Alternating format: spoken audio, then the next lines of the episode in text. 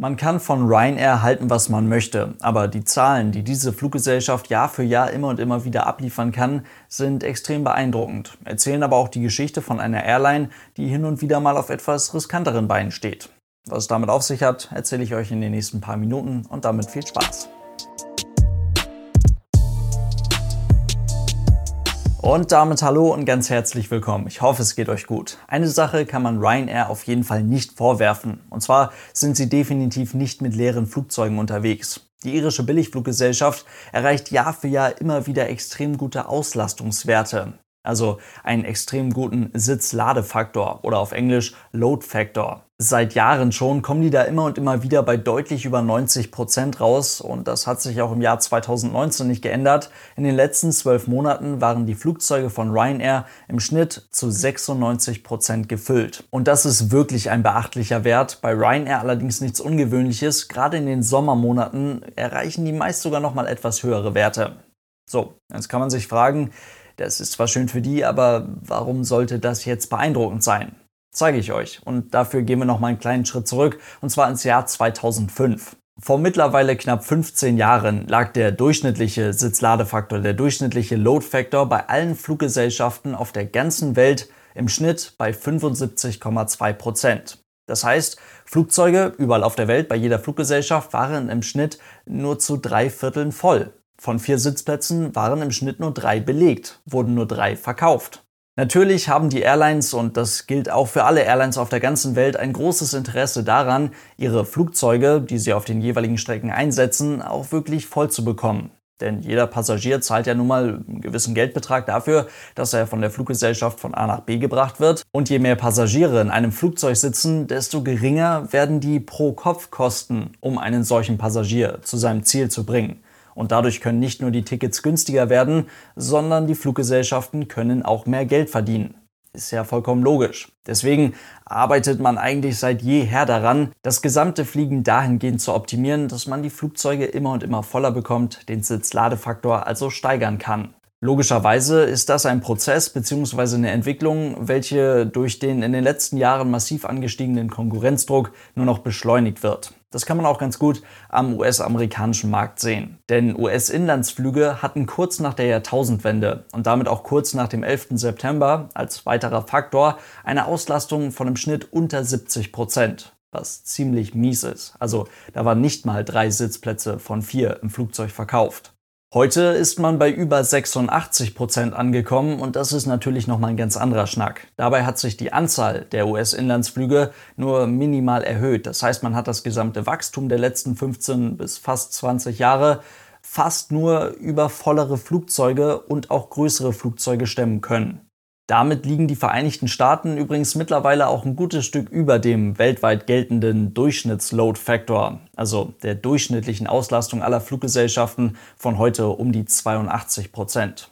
Und mit diesem Wissen werden die eben angesprochenen 96 Prozent der Ryanair schon mal ein ganzes Stück beeindruckender, oder nicht? Um dieses Thema jetzt einfach mal ein bisschen in unsere Nähe, in unsere Umgebung zu ziehen, schauen wir uns einfach die Zahlen der Lufthansa Group an und vergleichen die mit den Zahlen der Ryanair. Lufthansa hat allerdings zum aktuellen Zeitpunkt noch keine wirklich ganz aktuellen Zahlen des vergangenen Dezembers veröffentlicht und somit stehen uns auch nicht die Zahlen für das gesamte Jahr 2019 der Lufthansa Group zur Verfügung.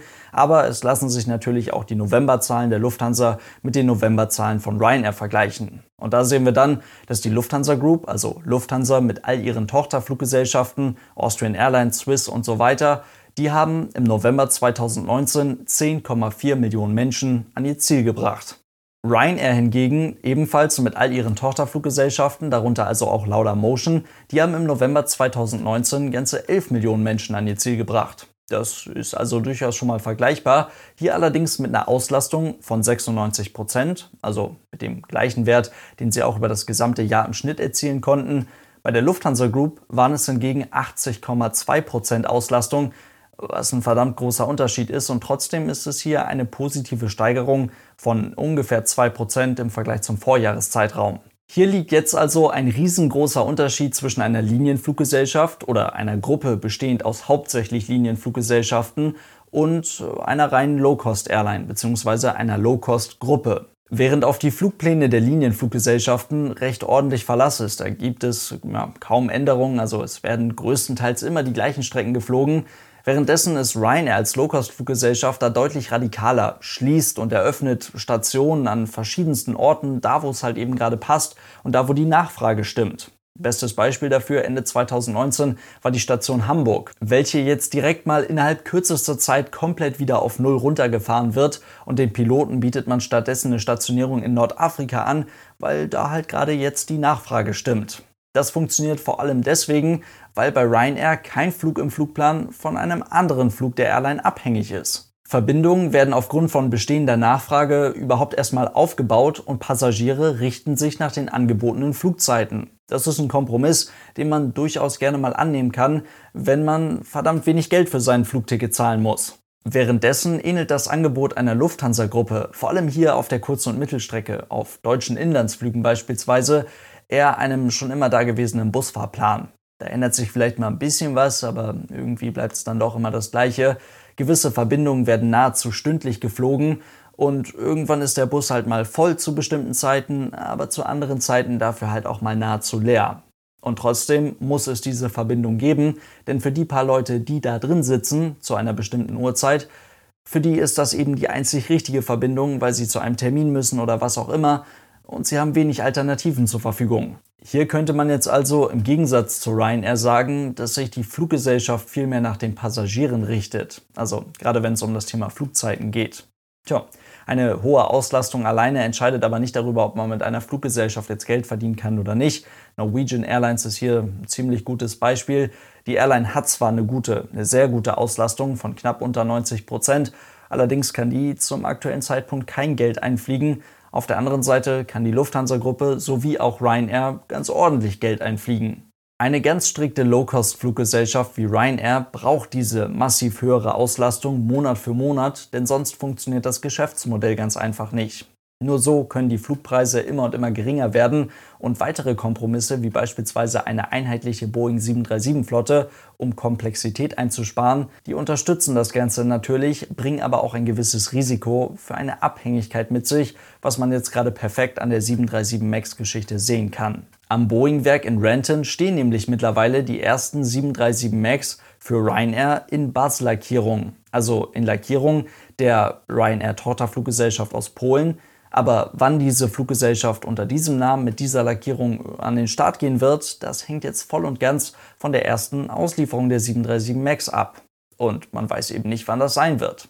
Das ist eine hundertprozentige Abhängigkeit von einem Flugzeugtypen. Und dennoch kann man auch 2019 nur darüber staunen, welche Zahlen Ryanair am Ende des Jahres liefern kann. Die Fluggesellschaft fliegt zum aktuellen Zeitpunkt mit einer Gewinnmarge von rund 20 Prozent. Das bedeutet, von 1000 umgesetzten Euros bleiben bei Ryanair etwa 200 Euro liegen, was echt eine ganze Menge ist und für die Branche ein absolut fantastischer Wert. Lufthansa hingegen ist mit knapp unter 10% auch noch ziemlich gut mit dabei. Aber wenn man hier mal ein bisschen weiter ins Detail schaut, dann guckt man auf Eurowings und sieht da einen großen Unterschied, denn die fliegen als ja eigentlich auch reine Low-Cost-Fluggesellschaft mit einer Auslastung, die dem Durchschnitt der Lufthansa-Gruppe entspricht, also mit um die 80 Prozent. Und das passt nicht annähernd zu dem, was Ryanair erreichen kann. Und mit Eurowings lässt sich deswegen zum aktuellen Zeitpunkt auch kein Geld verdienen. Und so kann man, wie gesagt, von Ryanair halten, was man möchte. Funktionieren tut das Konzept aber immer noch ganz hervorragend. Die Airline kriegt die Flugzeuge richtig ordentlich voll. Von wegbleibenden Passagieren kann da nicht die Rede sein. Und diese Auslastungswerte sind natürlich nicht nur ziemlich fantastisch für die Fluggesellschaft, sondern auch für die Effizienz der Flugzeuge. Also auch wenn Ryanair sicherlich dafür verantwortlich ist, dass viel zu viele Leute viel zu häufig im Jahr ins Flugzeug steigen und damit durch ganz Europa fliegen, so sind sie immer noch mit den am effizientesten genutzten Flugzeugen unterwegs. Und damit soll es das für heute auch schon gewesen sein. Vielleicht war ja die ein oder andere interessante Info für euch mit dabei. Und dann vielen Dank fürs Zuhören und bis morgen. Tschüss.